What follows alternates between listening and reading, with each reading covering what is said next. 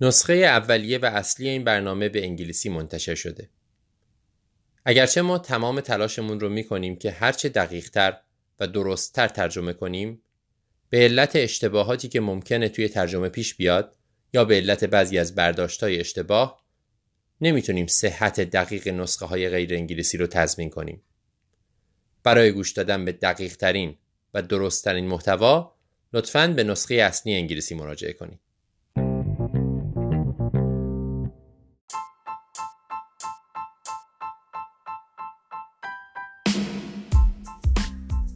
سلام. به امرپ فارسی، مراقبت‌های اولیه و پزشکی خانواده خوش اومدید. این ماه بحث‌های بسیار مفصلی خواهیم داشت. به نظر من خیلی پرملات بحث‌های این ماه. راضیه درباره هایپوترمی حرف میزنه، درباره استفاده درست از آنتیبیوتیکا حرف میزنه، درباره هنوخ حرف میزنه و در مقدمه راجع به یک کیس فشار خون مقاوم به درمان حرف میزنیم که به نظر من خیلی کیس جالبیه. من در پاسخ به سوال بعضی از دوستان یه معرفی کوچیک از خودمون بکنم. من رضا هستم، متخصص طب اورژانس در نیویورک آمریکا و راضیه متخصص طب خانواده فامیلی فیزیشن در کالیفرنیای آمریکاست. به امید اینکه این کاری که ما میکنیم به دردتون بخوره، هم حس شما رو بهتر بکنه نسبت به کاری که دارین انجام میدین، هم به مریض هاتون کمک بکنه. بریم ببینیم این ماه بحثمون چیه.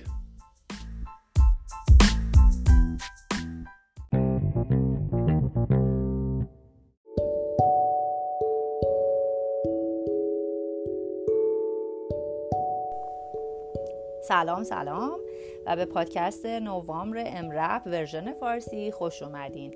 من راضیه هستم و یه بار دیگه میخوام که با کلی موضوعی جالب و شنیدنی این ماه در خدمتتون باشم. میخوام برنامه این ماه رو با یه کیسی که خیلی هم متداول هست و ممکنه روزانه باهاش سر و کار داشته باشیم به عنوان پزشک خانواده و پزشک عمومی شروع کنم که ریویوش خالی از لطف نیست.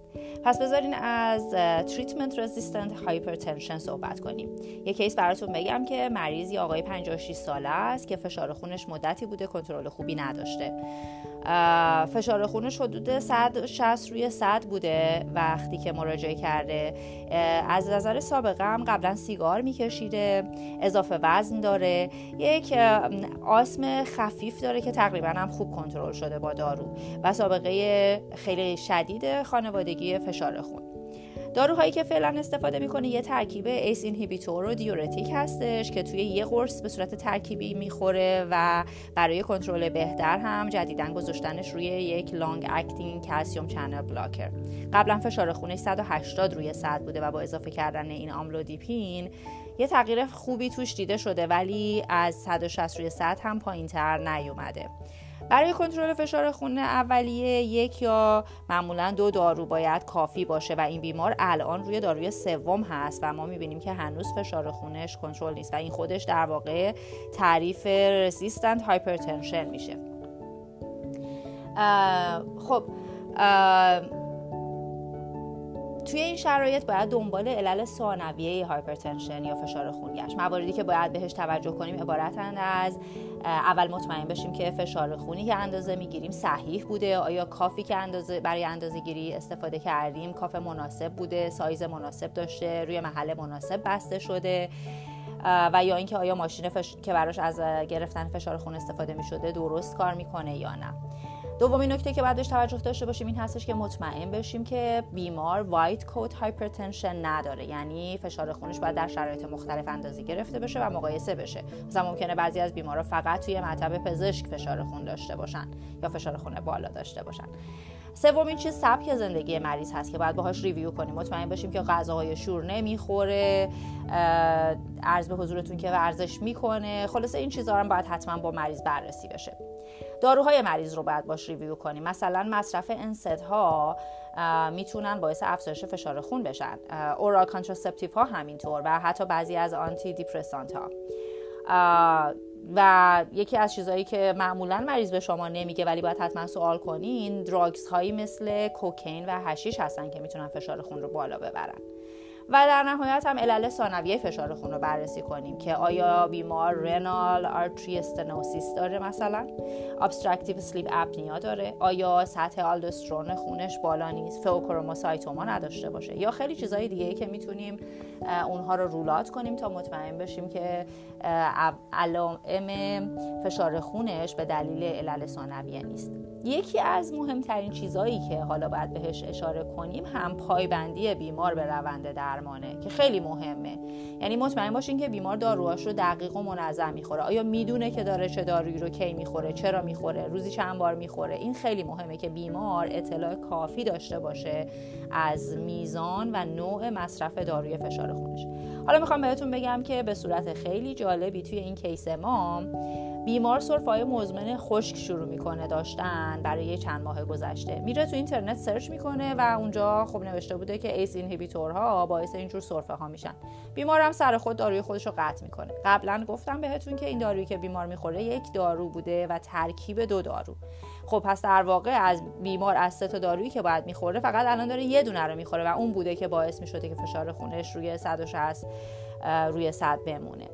پس به این نتیجه میرسیم که خیلی مهمه که بیمار در جریان مصرف داروش باشه، ساید افکت ها و عوارض دارو رو باهاش در میون بذاریم و اینکه بیمار باید حتما تمام این موارد رو با پزشک خودش در میون بذاره تا اینکه بتونه در واقع دارو رو تغییر بده دوزش رو یا اینکه قطع کنه. اینا همه رو باید با پزشک در میون بذاره.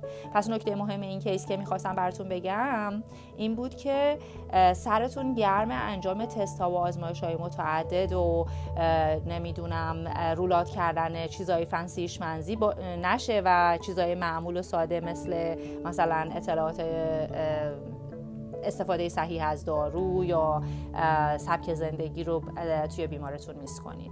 این کیس به ما یادآوری میکنه که نه تنها مهم هستش که روی همه چیز دقت کنیم بلکه مهم هستش که روی چیزای ساده هم دقت کافی رو داشته باشیم.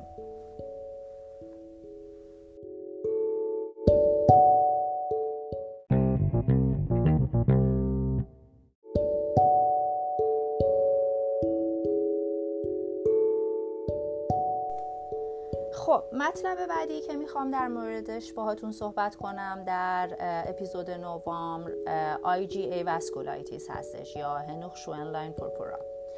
بذارین که مطلب رو با یه کیس براتون بیشتر بشکافم. یه پسر بچه هشت ساله با درد پا که پنج روز پیش شروع شده میارنش به کلینیک. پزشک میبینه که بیمار به سختی حتی میتونه راه بره. پدرش مجبور شده اون رو بغل کنه و بیاره به کلینیک و درد از پاهاش شروع شده بوده و بعد به زانوهاش کشیده شده و همزمان هم پدرش گفته که روی پوستش یه سری دونه های قرمزی نمایان شده بوده.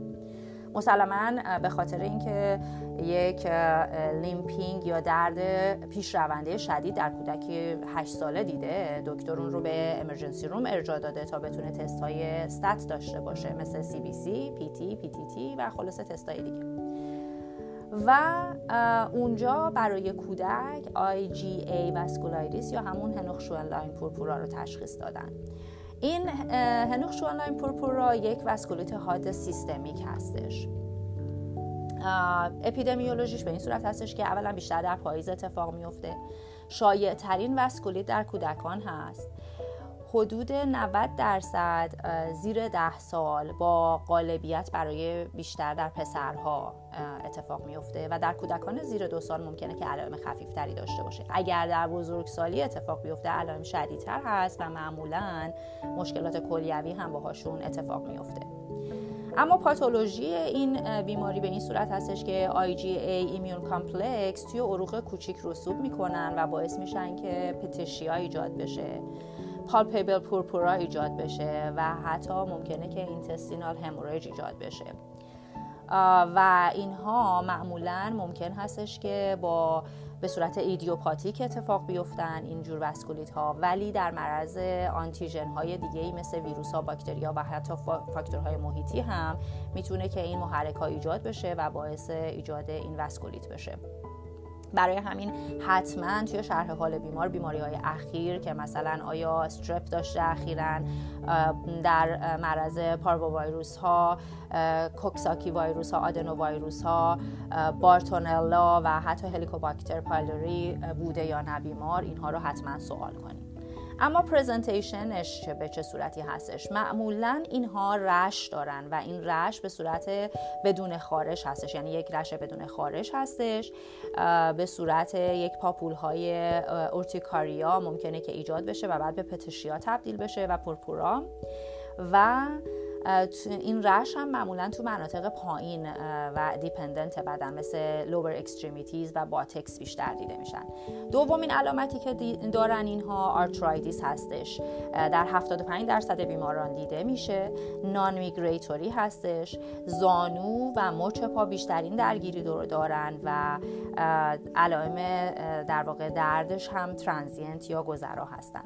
سومینش ابدومینال پین هستش، این درد شکمی میتونه حتی با اکیوت ابدومن اشتباه بشه و اگر که کسی اومد با دردهای شکمی کولیکی، یادتون باشه که حتما راجع به رش و در واقع آرترایتیس هم صحبت کنین. علائمی که ممکنه بیمار داشته باشه میتونه به گاسترایتیس هم شبیه باشه. سی درصد بیماران ممکنه که استفراغ داشته باشن و یا حتی جی آی بلیدینگ داشته باشن. و اما یکی دیگه از منیفستیشن های این بیماری رینال دیزیز هستش. تقریبا همه موربیدیتی و مورتالیتی این بیماری هم مربوط به گرفتاری کلیوی میشه. اینها حدود چهل تا پنجاه درصد افراد ممکنه که مبتلا بشن به بیماری یا گرفتاری کلیوی و همونطوری هم که گفتیم بالای ده سال این اتفاق میفته اگر که بیماری کلیوی یا گرفتاری کلیوی قرار باشه اتفاق بیفته برای اونها. و ممکن هم هستش که ایمپروومنت داشته باشه، خود به خود بهبود پیدا کنه. اما چجوری این رو تشخیص میدیم؟ در واقع تشخیص قطعی آزمایشگاهی نداریم برای این و تشخیصمون بیشتر همون کرایتریای کلینیکی هستش که قبلا عرض کردم براتون. رش، ابدامینال پین، درد مفصلی، اگر که بود به هنخ-شونلین پورپورا فکر کنین. و دیگه این که بیوپسی کردن رو بذارین برای در واقع مراحل بعد. تستای آزمایشگاهی که انجام میشه میتونه سی بی سی میتونیم اوردر بدیم که خیلی مهم هستش. مثلا در کسایی که جی آی بلیدینگ دارن ممکنه که یک مایلد آنیمیا دیده بشه و مهمترین چیزی که توی سی بی سی دنبالش هستیم برای اینکه با دیفرنشیال دیاگنوستیس های دیگه مثل آی تی پی و تی تی پی و اینا قاطی نشه، یادتون باشه که توی هنخ-شونلین پورپورا پلاکت باید نورمال باشه سطحش. یو ای میتونیم اوردر بدیم که توی یو ای ممکنه که هماچوریا یا پروتئینوریا دیده بشه. یه متابولیک پنل کامل میخوایم، یه پی تی پی تی تی میخوایم و همونطوری که گفتیم بیوپسی رو نگه میداریم معمولا برای پرزنتیشن های آنیوژوال اگر که قرار شد که انجامش بدیم. و در مواردی هم که ابدومینال پین دارن بعد نیست که اولتراساند هم انجام بشه که مطمئن باشیم با چیزهای دیگه در واقع اشتباه نشدن. اما دیفرنشیال دیاگنوستیس هاش پولی آرترایتیس نودوسا هستش، جوونایل روماتوئید آرترایتیس هستش، اکیوت هموراژیک ادیما آف اینفانسی هستش، وگنر گرانولوماتوسیس هستش، مننگوکوکسمیا هستش به خاطر اون رشی که داره، کاوازاکی مجددا به خاطر رش و ایدیوپاتیک ترومبوسیتیک پورپورا. اینا رو یادمون باشه که جزو تشخیص افتراقی ها هستن و حتما باید که بهشون دقت کنیم. و در آخر هم منیجمنتش واچفول ویتینگ، یعنی بیشتر باید بیمار رو علائمش رو درمان کنیم، دردش رو کنترل کنیم و مراقب باشیم که تشخیص افتراقی های دیگر رو از دست ندیم و اگر که بهشون اورال پردنیزون بدیم ممکنه که علائمشون رو بهتر کنه ولی واقعا جلوگیری نمیکنه از اگر قرار بیمار رنال دیزیز بگیره. این رو هم یادمون باشه. و در مورد فالوآپ هم که خب حتما باید بیمار بعد از اینکه علائمش برطرف شد یه در واقع فالوآپ برای بلاد پرشر چک و یورین آنالیسیس و سی بی سی انجام بدیم. این هم یک کیس جالبی بود که گفتم امروز بد نیست که توی در واقع مطالبمون بگنجونیمش و امیدوارم که بهتون کمک کنه برای بهبود تشخیص، درمان و منیجمنت بیمارانی که به این صورت ممکنه بهتون مراجعه کنه.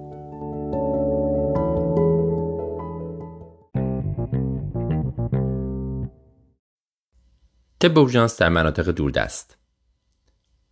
یک کیس داریم بازم که کیس کلاسیک طب اورژانس، با این تفاوت که در جای دوردستی اتفاق میفته.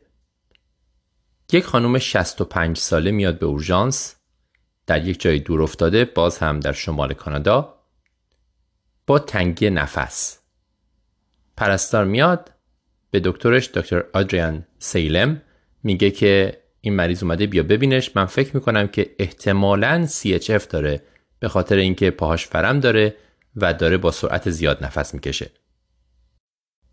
دکتر میگه من رفتم مریض رو ببینم، میدونستم که بر اساس سابقهش مریض دیابت داره، همینطورم سابقه بیماری کلیوی داره به خاطر دیابت و در سال گذشته به نظر میرسه که آروم آروم کراتینینش داره بدتر میشه. آخرین کراتینینی که ازش داشتم دو هشت دهم بود. میگه رسیدم دیدم مریض داره صحبت میکنه، خیلی تنگی نفس شدید نیست ولی مشخصه که تاکیپنه داره، تقریبا داره با ریت بیست و هشت تا نفس میکشه. یک مقدار هم سختش حرف زدن، یعنی وسط حرفاش وامیسته و نفس میگیره. فشارش شانزده، یه خورده هایپرتنسیوه، سچورنشنش نود و شش درصده، تب نداره و خودش میگه که در عرض هفته گذشته اینجوری شده، بدتر شده و احساس هم میکنه که سنگین تر شده. معاینش ادم داره دو تا پاش، مریض میگه الان چند سال ادم داره، یه خورده شاید بدتر شده باشه اخیراً. ریه‌هاش پاکه، نویز داره، نکرکل داره. بقیه معاینه فیزیکی هم چیز خاصی نداره. خب دیفرنشیال دیاگنوزمون خیلی گسترده است، هر چیزی که تنفس رو تحت تاثیر قرار بده اینجا تاثیر داره. ممکنه مریض والیوم اورلود باشه با توجه به سابقه بیماری کلیویش، ممکنه سی اچ اف باشه، ممکنه حتی آمبولیوریا باشه، ممکنه که پنومونی باشه، همه اینا ممکنه. برای مریض آزمایش میفرستن و شروع میکنن به ایمیجینگ و ایکیجی و بقیه داستان. اول آزمایش ها میاد. کراتینین مریض هفت و نه دهمه، از دو و نیم تا هفت و نه دهم. بیکربناتش ده، پتاسیمش حتما منتظر اینین هفت و شش دهمه، پی اچش یه وی بی جی میگیرن هفت و پانزده صدمه با پی سی او توی بیست و پنج به جای چهل. یعنی مریض داره برای اسیدوز متابولیکش کامپنسیت میکنه، برای همینه که داره تندتر نفس میکشه. گلوکوزش حدود صد و پنجاه است، یعنی تقریبا نرماله برای این مریض. لاکتاتش هم نرماله، چست اکسریش هم نرماله، پنومونی و نمیدونم کانجسشن وجود نداره و ایکیجیش که به نظر من باید اول از همه ایکیجیشو میگرفتن، نشون میده که مریض لفت باندل جدیده، یعنی قبلا لفت باندل نبوده، الان لفت باندله. معنیش اینه که کیوارس داره واید میشه. با توجه به اون هایپرکالمی ما نگران این هستیم که شاید این اتفاق به خاطر پتاسیم بالا داره میفته. میدونین که نشانه های هایپرکالمی توی ایکیجی سه چهار تا چیزه. ما همش راجع به این تال، پیکت، تی ویف صحبت میکنیم که ارتفاع موج تی بلند میشه، ولی خیلی شایع‌تر و شاید خطرناکتر موقعی که کیوارس شروع کنه به واید شدن و از اون بدتر موقعی که مریض برادیکاردیک بشه، میاد مریض با ریت چهل. همینجا یه بدساید اولتراساند هم انجام میدن، این چیزا رو چک میکنن. نشون میده که مریض آی وی سیش پره، فوله و با تنفس تغییر نمیکنه. مریض هایدرونفروز نداره، یعنی انسداد نداره، مثانش هم خالیه. مریض پریکاردیال افیوژن نداره. اینو چک میکنیم چون مریضایی که نارسایی کلیه دارن ممکنه تو تامپونات باشن، البته به این مریض یاد نمیخوره با توجه به اینکه تاکیکاردیک نیست و فشارش پایین نیست. و مریض توی ریه‌هاش بی لاین که نشونه پالمونری ادیماست نداره. این مریض نارسایی حاد کلیه داره، سوار شده روی نارسایی مزمن با هایپرکالمی که روی ایکیجی تأثیر گذاشته، بنابراین مریض قطعاً به دیالیز احتیاج داره. منتها مشکل چیه؟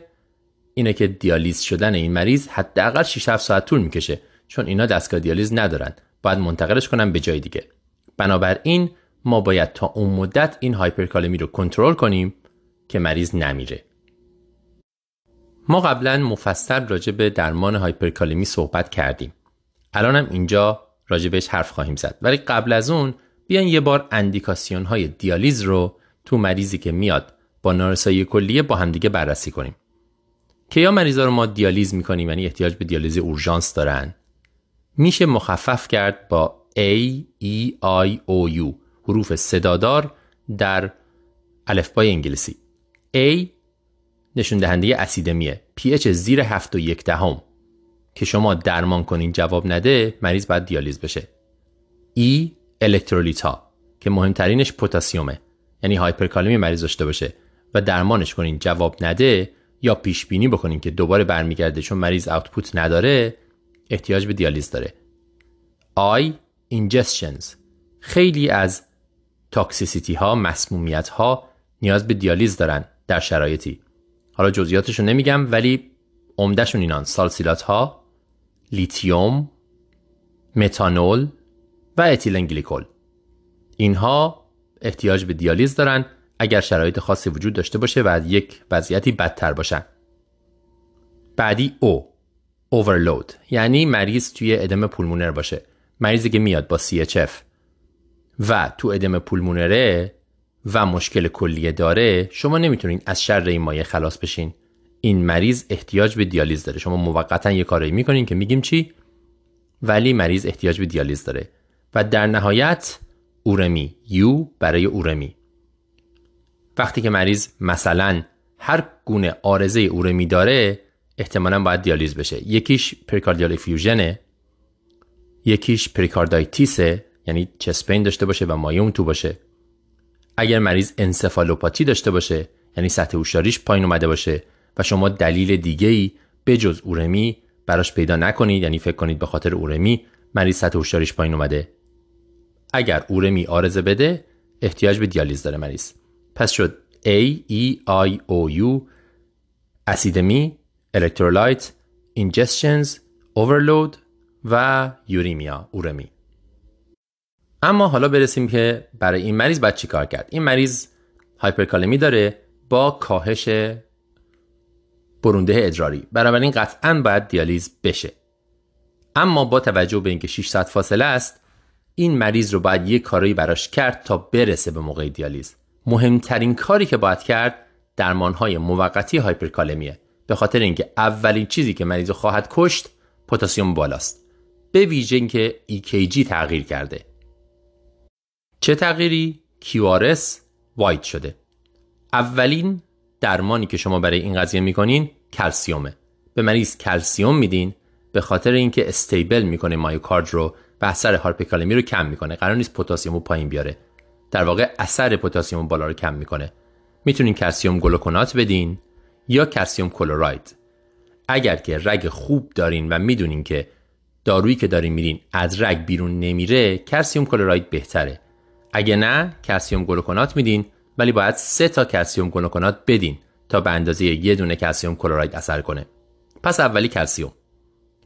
درمان دومی رو میدونید گلوکوز و انسولین هست، یعنی به مریض دکستروز پنجاه درصد میدید با ده واحد انسولین. به صورت سنتی ما میگیم ده واحد انسولین، منتها ماه پیش ما توی مطالعات و اینا گفتیم، جاهای مختلف هم مدام داره تکرار میشه، برای مریضی که دیابت داره و مشکل کلیوی داره نمیتونه به راحتی از شر انسولین خلاص بشه، یعنی انسولین همجوری تو خون میمونه. بنابراین مشکل هایپوگلایسمی، عارضه هایپوگلایسمی خیلی شایعه اگه به مریضا انسولین بدید.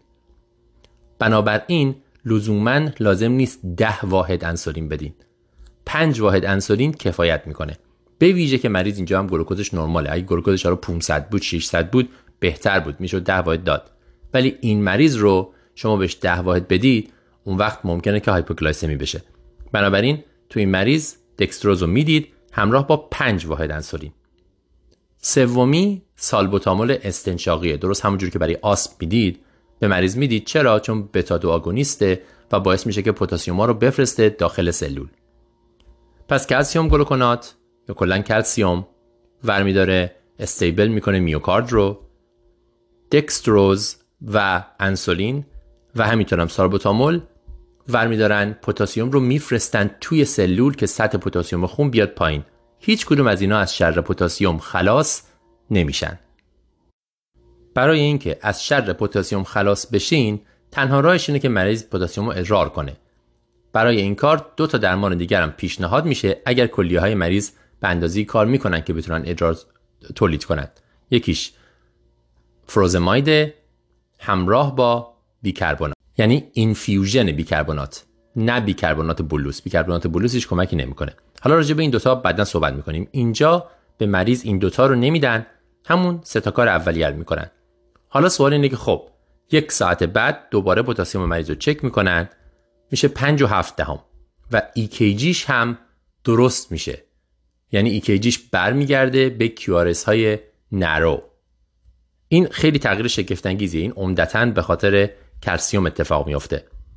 من یه مریضی داشتم که با ریت چهل اومده بود و ایکیجیش عملاً فقط یه خطی بود که بالا پایین میرفت، هیچ اتفاقی اون تو نمیافتاد. پتاسیم مریض ده بود.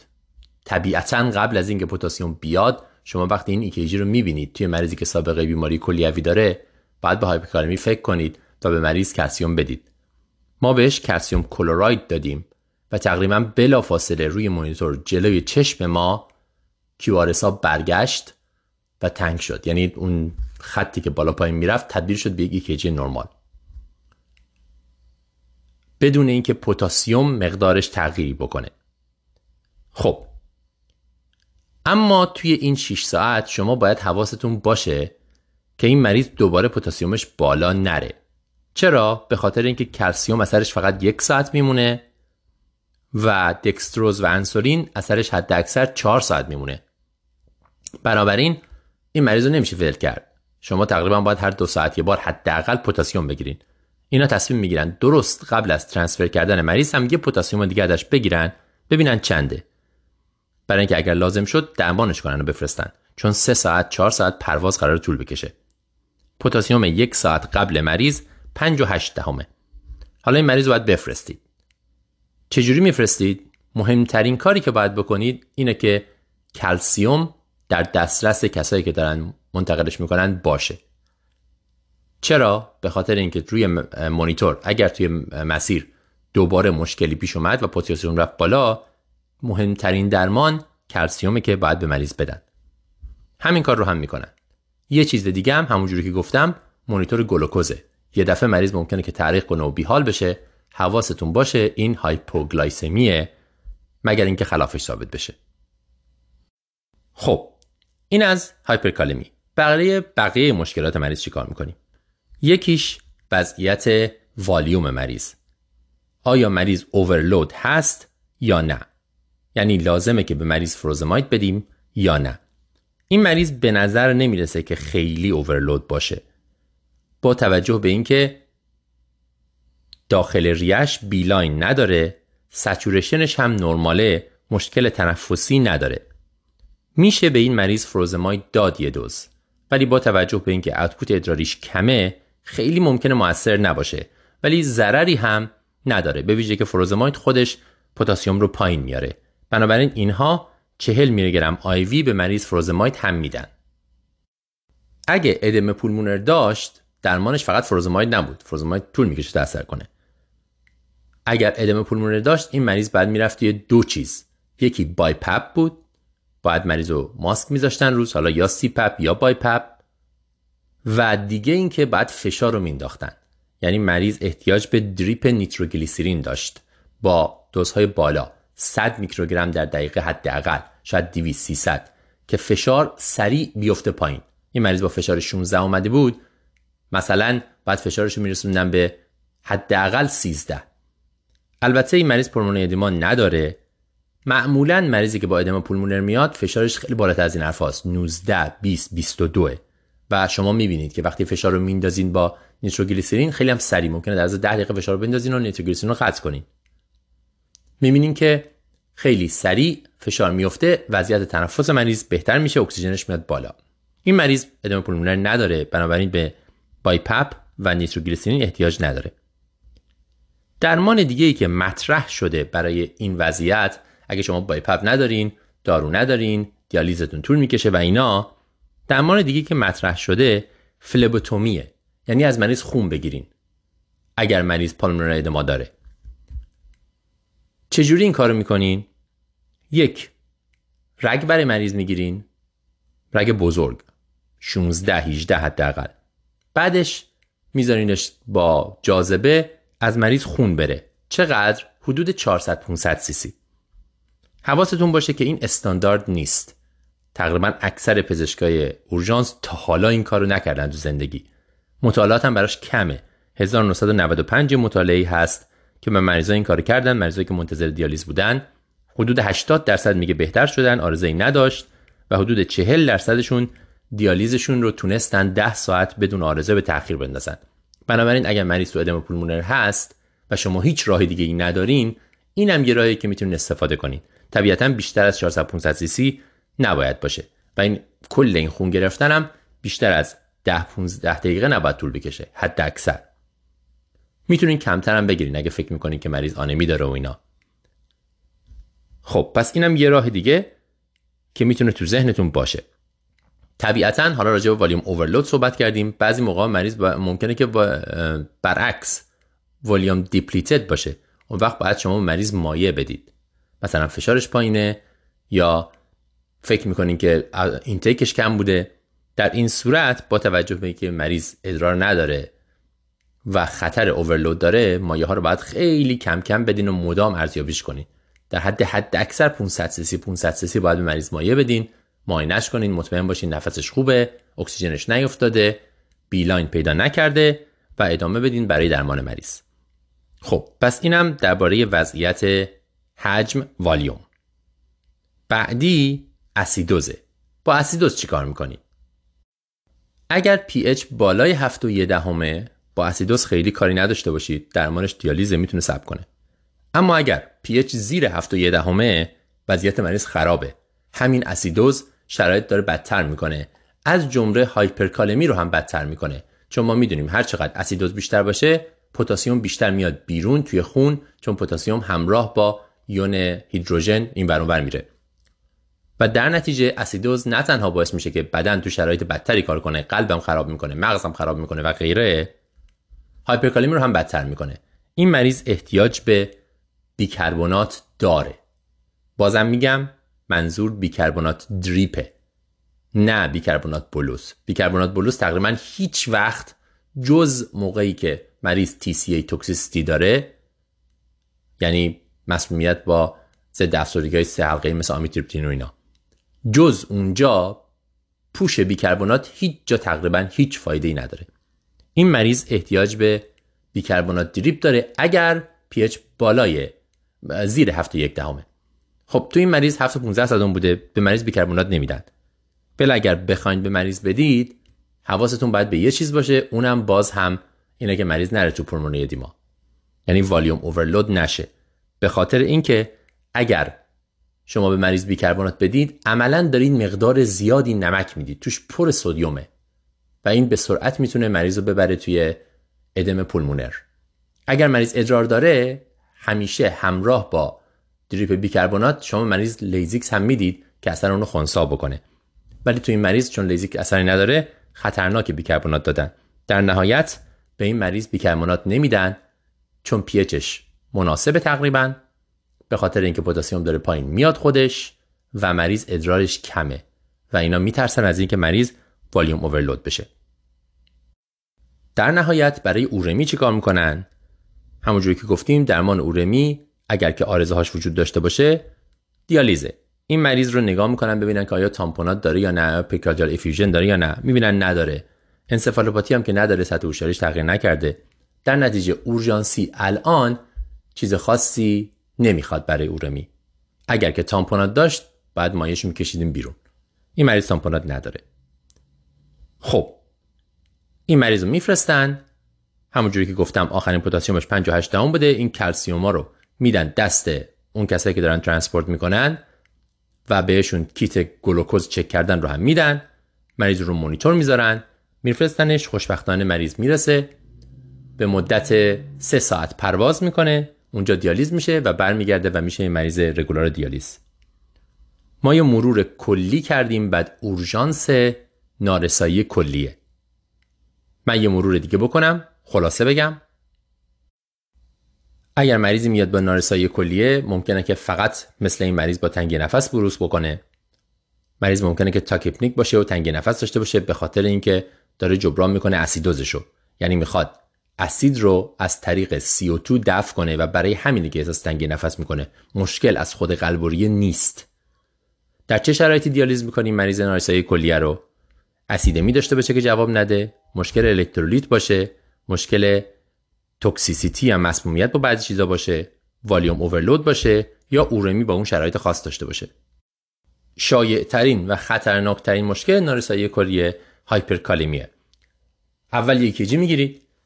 اگر تغییر ایکیجی داشت، مریض باید کلسیم بگیره، مریض باید دکستروز و گلوکوز بگیره و همینطورم سالبوتامول. سالبوتامول استنشاقی.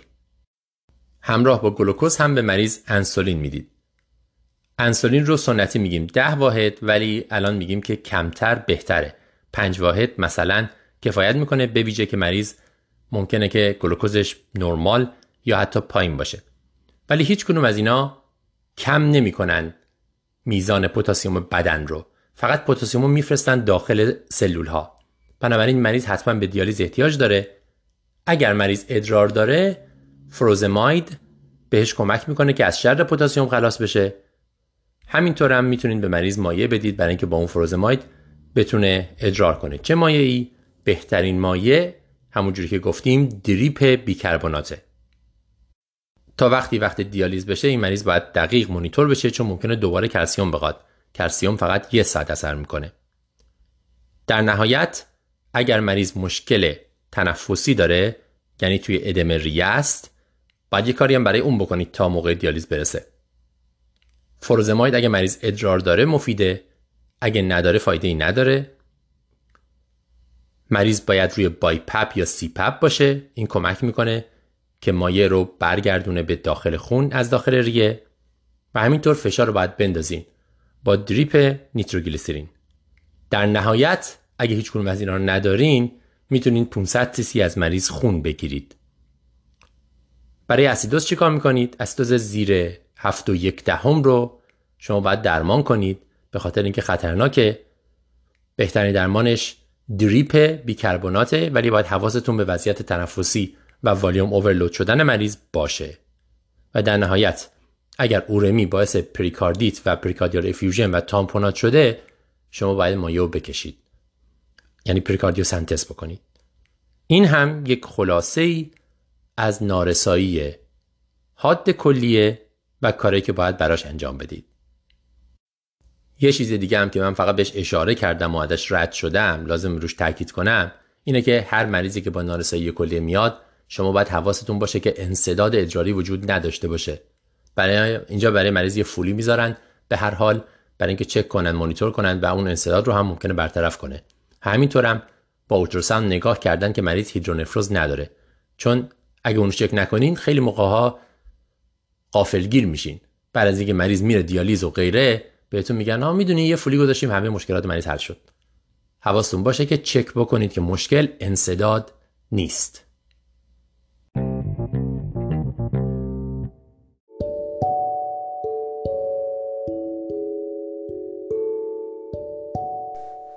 خب دوستان، نوبتی هم که باشه، نوبت میرسه به مرور مقالات نوامبر امسال و پی سی ام ای های این ماه رو بذارین که راجبش حرف بزنیم. ابسترکت های جالبی براتون دارم. ابسترکت اولمون راجع به ریسک پیشرفت پری دایابیتیس در بالغین بالای هفتاد سال هستش به دایابیتیس.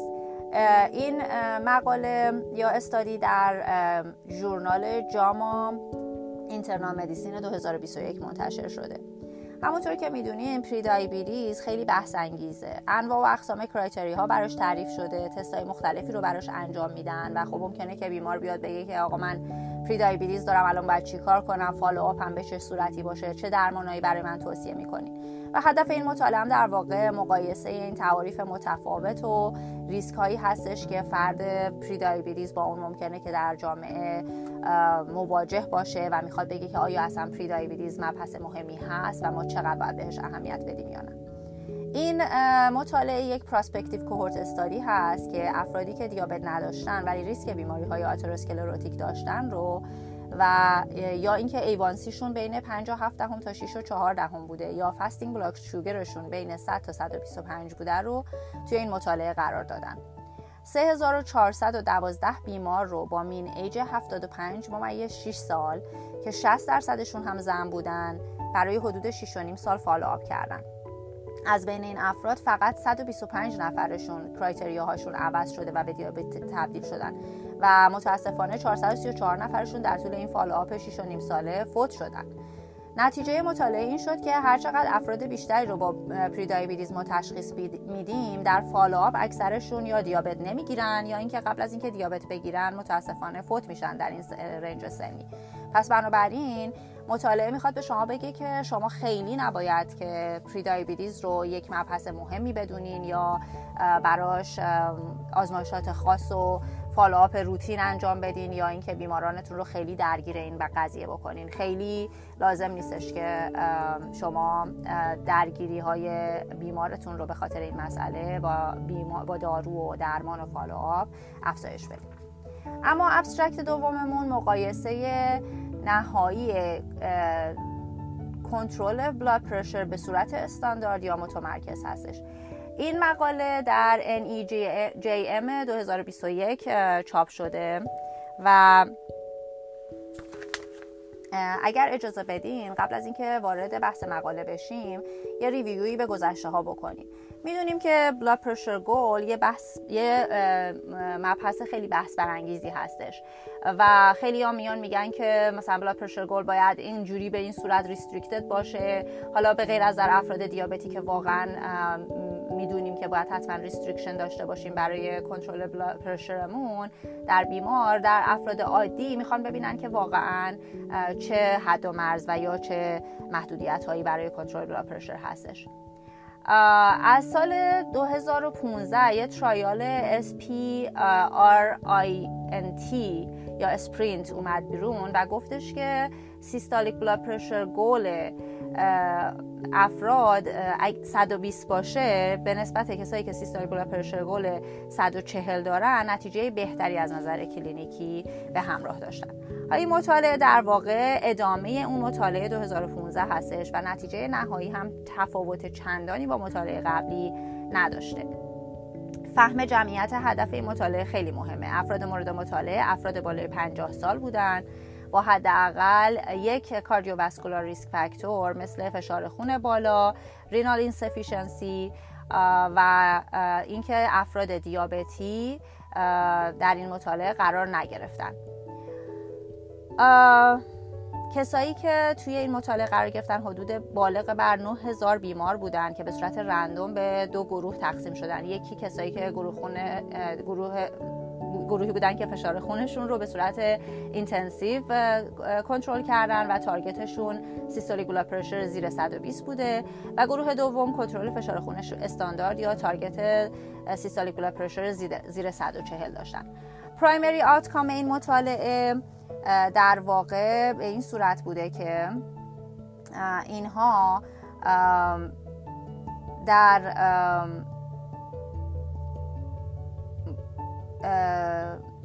مورد مایوکاردیال اینفارکشن، اکیوت کورونری سیندروم، استروک و اکیوت دکامپانسیتد هارت فیلیر یا مرگ بر اثر بیماری های کاردیوواسکولار میخواستن ببینن که چه تأثیری در واقع این کنترل فشار خون روی این پرایمری آوتکام ها داره.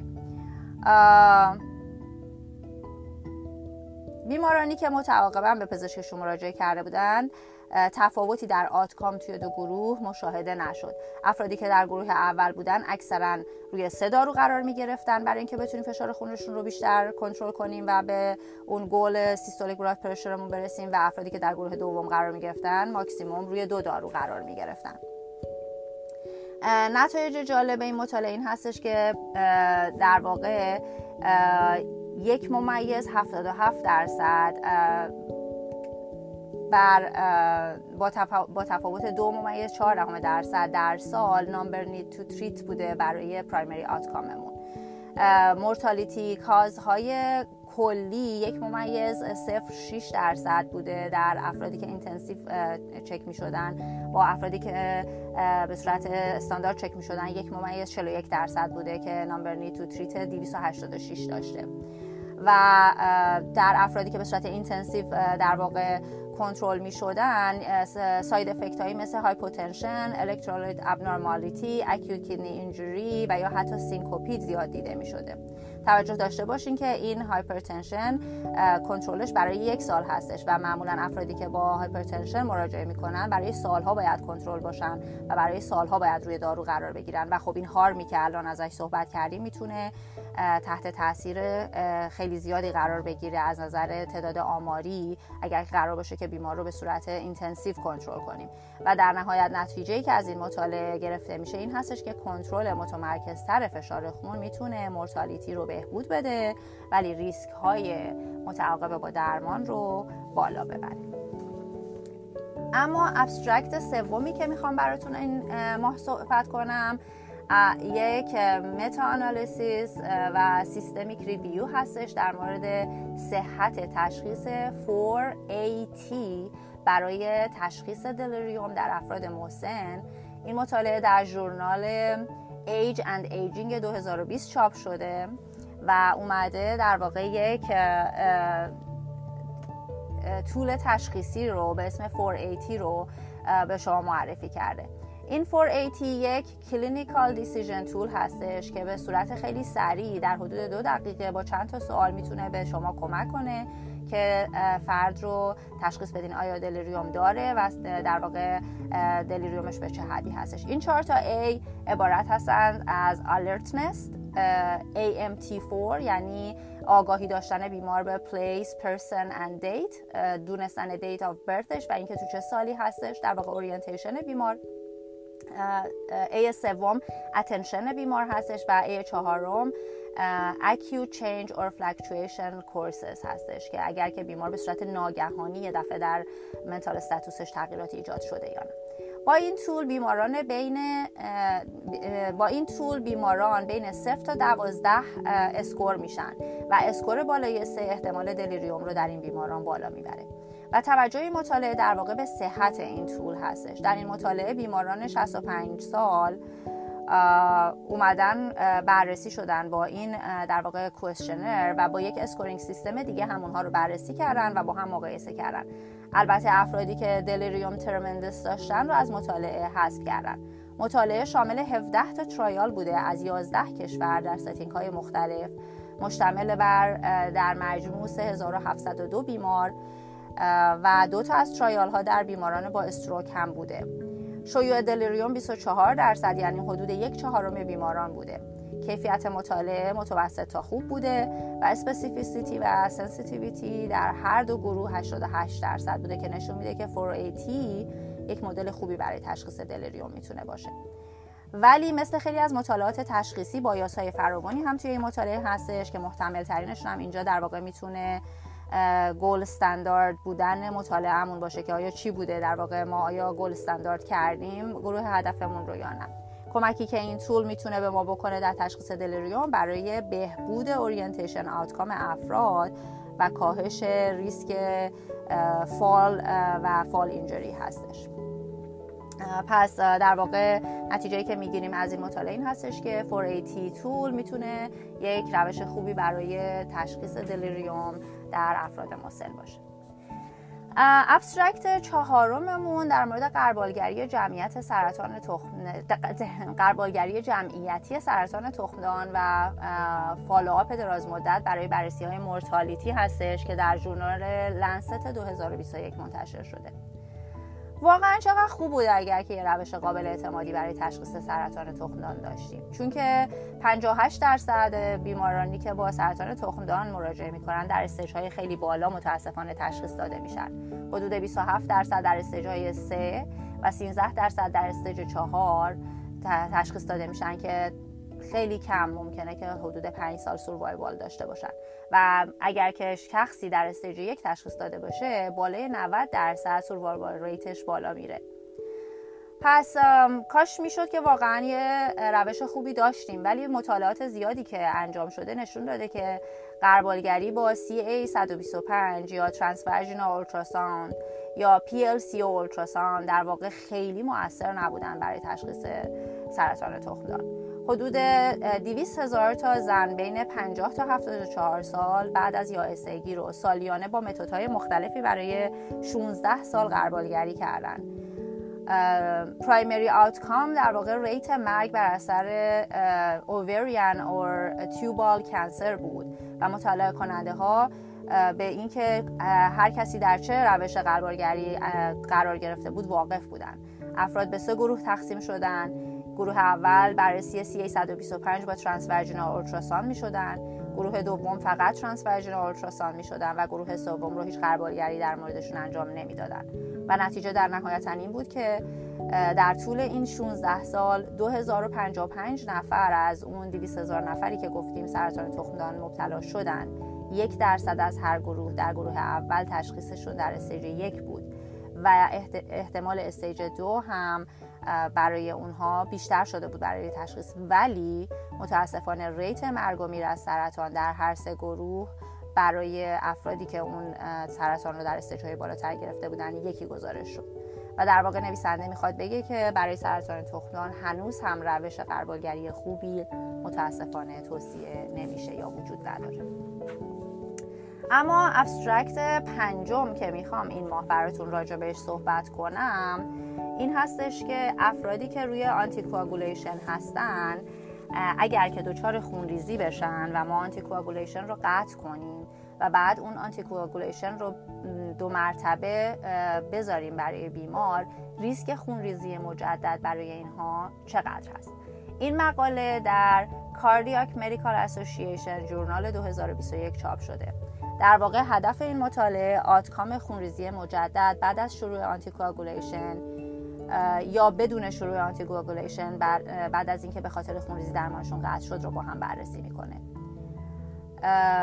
یک observational study در اونتاریوی کانادا بوده انجام شده که افراد بالای شصت و شش سال که به خاطر مشکلات هموراژیک قابل توجه مثلا مثل جی آی بلیدینگ، اینتراکرانیال هموراژ یا در واقع بلیدینگ هایی که باعث شده بیمار بستری بشه رو در واقع بررسی کردن. افرادی که در اثر خونریزی مرده بودن یا خونریزی شدید قبلی در پنج سال گذشته داشتن رو از مطالعه حذف کردن. پرایمری آوتکام این مطالعه در واقع روی ری بلیدینگ، ترومبوسیس و بقیه علل مورتالیتی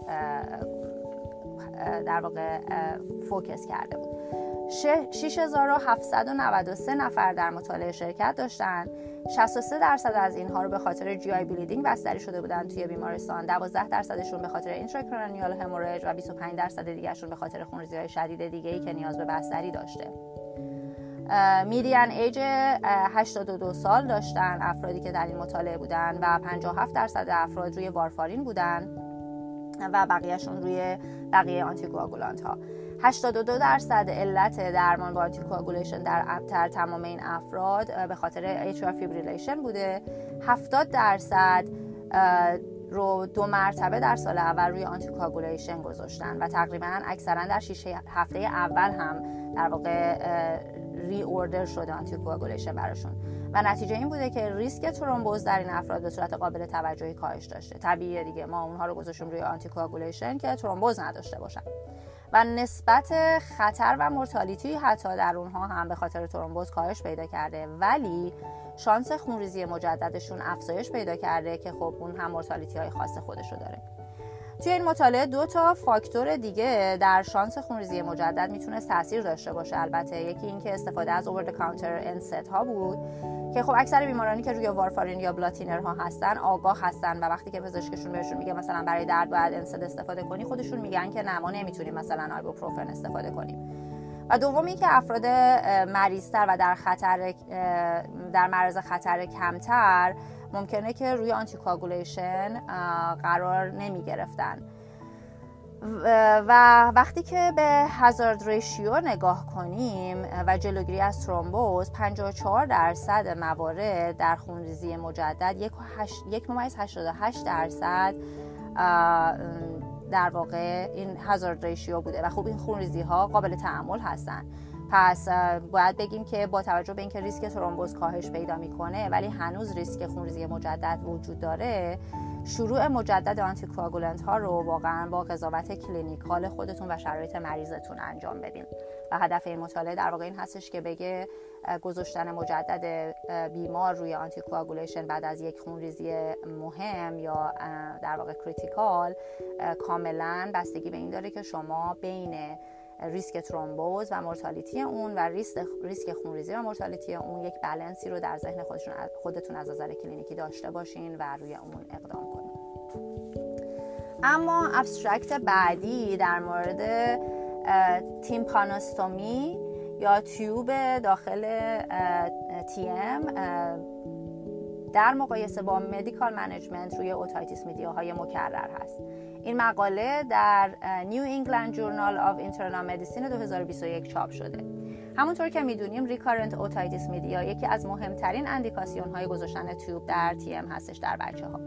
در مطالعات قبلی ثابت شده بود که تاثیر زیادی در لنگویج لرنینگ بچه‌هایی که اوتایتیس میدیا با افیوژن دارن خیلی نداشته، ولی در واقع اگر که پرسیستنت اوتایتیس میدیا داشته باشیم که با هیرینگ امپیرمنت همراه باشه و یا کودک علامت دار باشه، تیوب میتونه در اونها تاثیر داشته باشه. پس تا اینجا چی شد؟ تأثیری در لنگویج لرنینگ نداشته ولی به هیرینگ امپیرمنت کمک میکرده و به کاهش در واقع ریکارنسی اپیزودها هم کمک میکرده. حالا پس میایم میگیم که اگر کودک اوتایتیس میدیا به افیوژن داشته باشه، علامت دار باشه، بیشتر از سه بار در شش ماه یا شش ماه یا بیشتر از چهار بار در یک سال اوتایتیس میدیا با افیوژن بگیره، تیوب توصیه میشه. ولی در مطالعه‌ای که انجام شد دویست و پنجاه کودک عفونت گوشه میانی مکرر داشتن رو به دو گروه رندوم تقسیم کردن. گروه اول تیوب گرفتن و گروه دوم درمان دارویی کردن.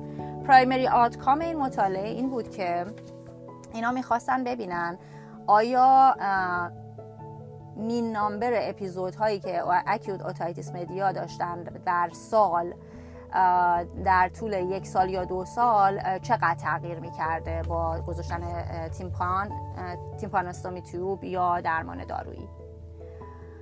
ریت گرفتن اوتایتیس میدیا در دو سال برای هر دو گروه تقریبا یکسان نشون داده شد و حتی کودکانی که تیوب میگرفتن احتمال اوتوریا و یا درنیج از گوششون رو هم بیشتر داشتن. پس نتیجه نهایی این مطالعه این هستش که ثابت شد برخلاف مطالعات قبلی درمان با تیوب یا مدیکال منیجمنت تفاوت چندانی با هم دیگه در احتمال ابتلا مجدد ندارن. پس اگر که در واقع پدر و مادر اومدن از شما سوال کردن در مورد بچه که اگر ما تیوب بذاریم آیا بچه‌مون باز هم ممکن هست به عفونت گوشی در واقع مبتلا بشه، جواب شما این هستش که خیلی فرقی نمی‌کنه که تیوب بذاره یا درمان دارویی بگیره، نتیجه نهایتاً برای ابتلا یکسان هست. ابسترکت بعدی ما در مورد ترکیب آ مثلا در مورد تزریق اینترا اپیدورال کورتیکو استروئید هستش در مورد بیماران سیاتیکی. این استادی که یک کوهورت سیستمیک ریویو هستش، ام ساری یک سی اس ریویو هستش و متا آنالیزیز در مورد تزریق اپیدورال کورتون در درمان سیاتیک صحبت میکنه و در اسپاین دو هزار و بیست مجله اسپاین دو هزار و بیست چاپ شده. کمر دردهای سیاتیکی میتونن خیلی درمان چالشی داشته باشن. موفقیت‌های چندانی هم در درمان دارویی و غیر دارویی در این موارد دیده نشده. این مطالعه میخواد به تأثیر و امنیت درمان تزریق کورتون اپیدورال نخاع روی در, در واقع دردهای سیاتیکی بررسی کنه و اون رو مقایسه کنه با تزریق پلاسیبو و همچنین اثرش روی دردهای تیر کشنده به پا و از کار افتادگی و درد مزمن به طور کل. در سال دو هزار و دوازده در واقع مطالعه مشابهی انجام شد که این مطالعه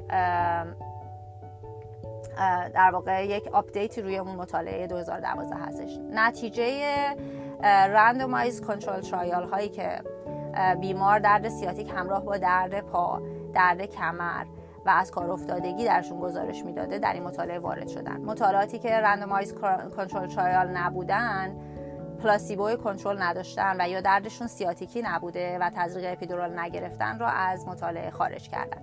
نوزده تا ترایال در مجموع دو هزار و چهارصد و هفتاد مریض به مطالعه دو هزار و دوازده اضافه شد. کیفی... که کیفیت ترایال هایی که اضافه شدن پایین یا متوسط بودن و بایاس های زیادی هم درشون وجود داشت، ولی در نهایت مطالعه نشون داد که تزریق اپیدورال استروئید به صورت آماری مؤثرتر از پلاسیبو بود. یعنی در سی تا از مطالعات نشون داده شد که تاثیر بیشتری داشته از پلاسیبو، ولی در سیزده مطالعه دیگه تفاوت چندانی بین پلاسیبو و تزریق کورتون دیده نشد. و به اضافه اینکه عوارض جانبی در دو گروه تقریبا کم و برابر بودن، ولی در نهایت با در نظر گرفتن ریسک و منفعت این تزریق و نتیجه کلینیکال در مقایسه نتیجه آماری نسبت به نتیجه کلینیکی، شاید تزریق کورتون خیلی هم کمکی به درمان بیمار نکنه. پس در نهایت این مطالعه میخواد بگه که ممکنه که تزریق کورتون از نظر آماری نسبت به پلاسیبو در واقع بهتر بوده باشه، بهبود بیشتری نشون داده باشه، ولی از نظر کلینیکی خیلی تفاوت چندانی نشون نداده. اما ابسترکت بعدی ما در رابطه با شیوع، هزینه ها و عواقب تست های ادراری قبل از جراحی برای ریلیز بیمار یا همون پری اپراتیو تست ها هستش. این مقاله در جامعه دو هزار و بیست اینترنال مدیسین چاپ شده. در واقع بیشترین چیزی که اینجا اهمیت داره پرداختن به تست‌های غیر ضروری قبل از جراحی هست که واقعاً تأثیری هم در مدیریت جراحی و مراقبت‌های بعد از اون ممکنه نداشته باشن. یک مطالعه نشون داده بود که پزشکای خانواده تست‌های قبل از جراحی رو درخواست میدن چون جراح ازشون خواسته، خودشون هیچ دلیل خاصی براش نمیبینن. جراح‌ها هم به این دلیل تستا رو میدن که میگن نگرانیم که متخصصای بیهوشی ممکنه نیاز به این تستا داشته باشن، و متخصصان بیهوشی هم در نهایت میگن که حالا ما این تست خاص رو هم نداشتیم هم نداشتیم خیلی تأثیری نداشت. یکی از این تست‌های غیر ضروری در واقع یورین آنالیسیس هست. حتی سی بی سی و سی ام پی و چست اکس ری رو هم در افراد سالم خیلی توصیه نمی‌کنن، ولی یورین آنالیسیس یکی از تست‌هایی هستش که ما می‌خوایم اینجا بهش بپردازیم و ببینیم که چقدر هزینه داره. آیا دادن یک، یعنی انجام یک تست یورین آنالیسیس بیمار در یک قبل از یک جراحی، مثلا شما فرض کنید یک چست اکس ری غیر ضروری میتونه منجر به درخواست سی تی بشه، یا یک یورین آنالیسیس غیر ضروری میتونه منجر به مصرف آنتی بیوتیک غیر ضروری بشه و به جای اینکه منفعتی به بیمار برسه به خاطر درخواست این تست‌ها، ضرر هم تازه از نظر باجت و زمانی که مثلا نیاز هست برای درمان و تشخیص‌های دیگه به بیمار بزنیم. نویسنده این مقاله که یک کوهورت استادی هستش، از سال دو هزار و هفت تا دو هزار و هفده اومده آنالیز هزینه و شیوع تست‌های کم ارزشی مثل یورین آنالیسیس قبل از پروسیجرهای سرپایی یا بستری رو بررسی کرده و پروسیجرهای یورولوژیک و سی سکشن رو از این مطالعه حذف کرده. سیزده میلیون پروسیجر بررسی شدن که بیست و پنج درصد قبل از پروسیجر یورین آنالیسیس انجام داده بودن و هشتاد و چهار تا نود و چهار درصد اونها در واقع اندیکاسیون انجام نداشتن. صرف نظر از نوع پروسیجر، حدود شش تا بیست و هشت درصد این موارد نهایتاً به مصرف آنتیبیوتیک قبل از جراحی منجر شدن و چهار تا از مهمترین جراحی‌هایی که نیازی به یورین آنالیسیس نداشتن ولی براشون انجام شده بوده، یکیشون جوینت ریپلیسمنت ها بودن، پراستیت سرجری بوده، اسپاینال سرجری و گاینیکالوجی سرجری ها بودن که نشون داده شده انجام یورین آنالیسیس غیر ضروری چهل و نه میلیون دلار هزینه بی‌جهت برای یورین آنالیسیس مجبور شدن پرداخت کنن و پنج میلیون دلار هزینه غیر ضروری برای آنتیبیوتیکی که بیمار مصرف کرده. و نتیجه کلی این مقاله این که لطفاً برای انجام تست‌های قبل از جراحی مطمئن باشین که اون تست لازم هست و اندیکاسیون لازم رو دارین. بی خود وقت بیمار و هزینه بیمار و وقت خودتون رو تلف تست‌های غیر ضروری نکنین. ابسترکت آخری که میخوام در موردش باهاتون صحبت کنم، ارتباط تزریق واکسن اچ پی وی هیومن پاپیلوما ویروس ولنت ناینش در حاملگی هست با سقط ناگزیر و عوارض ناشی از اون، که این مقاله در جامعه اوپن دو هزار و بیست و یک چاپ شده. این مطالعه در واقع به خطرهای تزریق واکسن در برت آوتکام زنان باردار میپردازه و ربطی به مؤثر بودن یا نبودن واکسن نداره. این مقاله که یک رتروسپکتیو کوهورت استادی هست، اطلاعات در مورد امنیت واکسن رو از سی دی سی گرفته و لینک کرده با اطلاعات مربوط به در معرض بودن زنان باردار با این واکسن در شانزده تا بیست و دو هفته قبل از ال ام پی یا شش هفته قبل از حاملگی یا در طول حاملگی. بیمارانی که حاملگی رو در شش هفته اول از دست دادن، سقط اسپانتینیوس داشتن، اکتاپیک پرگننسی داشتن و مولتیپل جستیشن داشتن، یا اینکه در معرض دارو یا موادی بودن که احتمال سقط یا نقص زایمان رو افزایش میداده، از مطالعه حذف شدن. نتیجه اصلی متمرکز بوده روی اسپانتینیوس ابورشن، پری ترم یا سمال فور جستیشنال ایج، نقص‌های زایمانی اساسی و ساختاری. هزار و چهارصد و نود و سه حاملگی که بیمار در زمان شش هفته قبل از حاملگی، شانزده تا بیست و دو هفته قبل از ال ام پی و یا در طول حاملگی در معرض واکسن بوده رو مطالعه کردن. سی و هفت درصد افراد قبل از حاملگی گرفتن این واکسن رو، سی و سه درصدشون در شش هفته پیش از حاملگی گرفتن و سی درصد افراد هم در طول حاملگی. نتیجه نهایی این بود که در معرض این واکسن بودن منجر به عوارض و خطرات در واقع ذکر شده‌ای که گفتیم نبود، نشده بود. ولی یادمون باشه که این مطالعه یک observation study بود و کوورینت های دیگر رو بهش توجه نکرده. مثلا حاملگی هایی که در شش هفته اول از دست رفتن رو از مطالعه خارج کرده و ما دقیقاً نمیتونیم بگیم که آیا رابطه ای در این موارد تایید یا تکذیب میشه با در واقع برث دیفکت یا سپونتینیوس ابورشن اگر که این افراد در معرض واکسن بودن یا نبودن. نتیجه نهایی این مطالعه میخواد به شما بگه که دادن واکسن اچ پی وی نه واریانت خطرناک برای بیماران اگر که حامله بشن نیست، چه قبل از حاملگی، چه در زمان پیش از حاملگی و چه در طول حاملگی. خب دوستان، امیدوارم که از مقالات این ماه هم استفاده برده باشین. اگر که توپق میزنم و یا اینکه ممکنه جایی مکس کنم برای اینکه مطلب رو دنبال کنم، ازتون عذرخواهی میکنم. دارم روی کیفیت کارم بیشتر و بیشتر کار میکنم و امیدوارم که در ماه‌های آینده بتونم خیلی پروفشنال‌تر و فصیح‌تر براتون مقالات رو و در واقع مباحث رو بگم و به امید اینکه ماه آینده با مطالب بهتر و آموزنده تری در خدمتتون باشم. شما رو به خدای بزرگ میسپارم.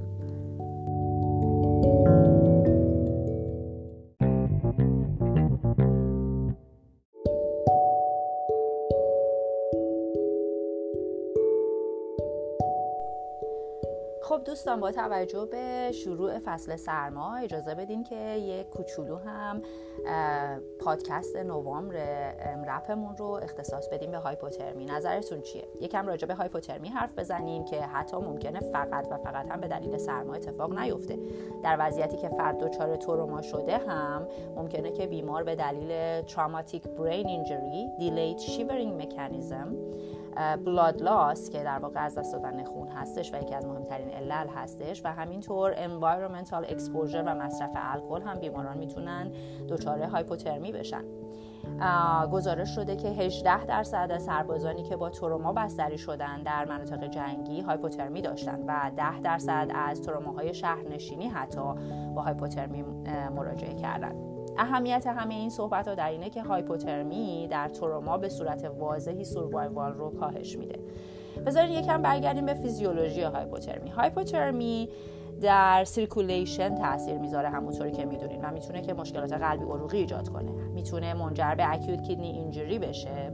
همینطور با کاهش فشار اینتراکرانیال میتونه منجر به لاس آف کانشسنس، کاهش سطح هوشیاری و همینطور در واقع کانفیوژن بشه. لیور دمیج میتونه با هایپوترمی ایجاد بشه. ماسل بریک داون و رابدومایولایسیس میتونه ایجاد بکنه که خود این میتونه باز منجر بشه به رنال فیلیر. و همونطور که میدونین هایپوترمی روی کوآگولاسیون هم تاثیر داره، یعنی خون سرد سخت‌تر و دیرتر رخته میشه. یه نکته خیلی مهمی که باید بهتون بگم این هستش که حدود دو و نیم درجه سانتیگراد افت دما میتونه بیست و هشت درصد شانس مرگومی رو در فردی که تروما داره به خاطر هایپوترمی افزایش بده.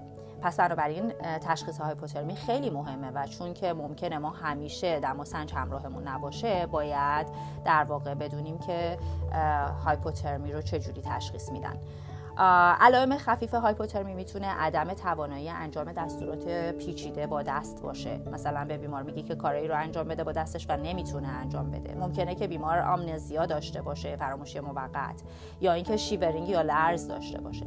علائم متوسط هایپوترمیا مثل تغییر رفتار، گیجی، slurred speech هستش. میتونن بیمارها dilated pupil داشته باشن و یا اینکه افت فشار خون، هایپوتنشن، و در نهایت کاهش سرعت و قدرت تنفس در اونها ایجاد میشه. بعد علائم شدید هایپوترمیا هم که عدم پاسخ به درد و تحریک هستش، سفتی عضلات و رنگ پریدگی یا پلنس هستش، کاهش ضربان قلب، اریتمیا و در واقع متوقف شدن تنفس و ضربان قلب. حالا که اهمیت هایپوترمی رو متوجه شدیم و ممکن هم هستش که هر کسی رو تحت تاثیر قرار بده با توجه به شرایطی که گفتیم، باید ببینیم که چجوری میشه ازش جلوگیری کرد. اول اینکه اگر بیمار خونریزی داره، مهمترین اقدام کنترل خونریزی هستش. حتما باید خونریزی کنترل بشه. این دیگه واقعا یکی از بیسیک ترین چیزهایی هستش که ما یاد گرفتیم، ای بی سی، و شاید من اینجا بتونم ای رو هم اضافه کنم که اکسپوژر یا در واقع در معرض قرار گرفتن مواد دیگه‌ای که در اطراف بیمار هست رو هم مد نظر بگیریم. دوم این که لباسای خیس بیمار رو اگر که امکانش هست باید عوض کنیم و لباسای خوش بهش بپوشونیم. بیمار رو با پتو و یا هر چیزی که ممکن هستش بپوشونیم و گرم نگه داریم.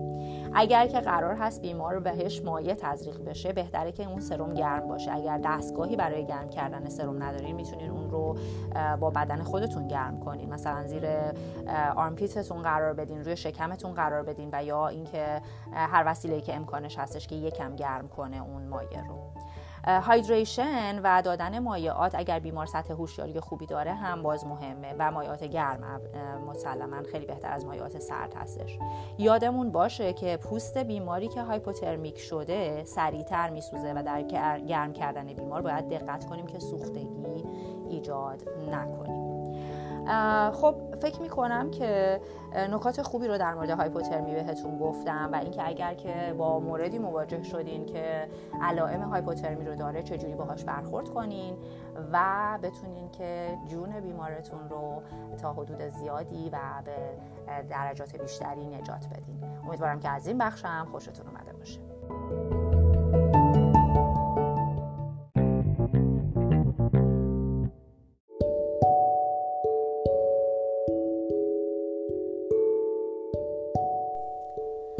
خب دوستان، میخواستم که توی اپیزود نوامبر امرپ ورژن فارسی یکم هم راجع به آنتی بیوتیکا حرف بزنیم. به نظر میاد که فارغ از اینکه چه عفونتی رو درمان میکنیم یا چه آنتی بیوتیکی رو استفاده میکنیم، بیشتر وقتا پزشکا طول دوره درمان رو برای آنتی بیوتیکا بین هفت تا ده روز در نظر میگیرن و اکثرا هم یا هفت روزه یا ده روز. معمولا نمیشنوین که یه پزشک بگه آنتی بیوتیک تو هشت روز بخور یا نه روز بخور. و این خیلی جالبه که آیا این عدد از کجا میاد. درست فهمیدین. الان میخوام براتون از نظارت بر آنتی بیوتیکا حرف بزنم.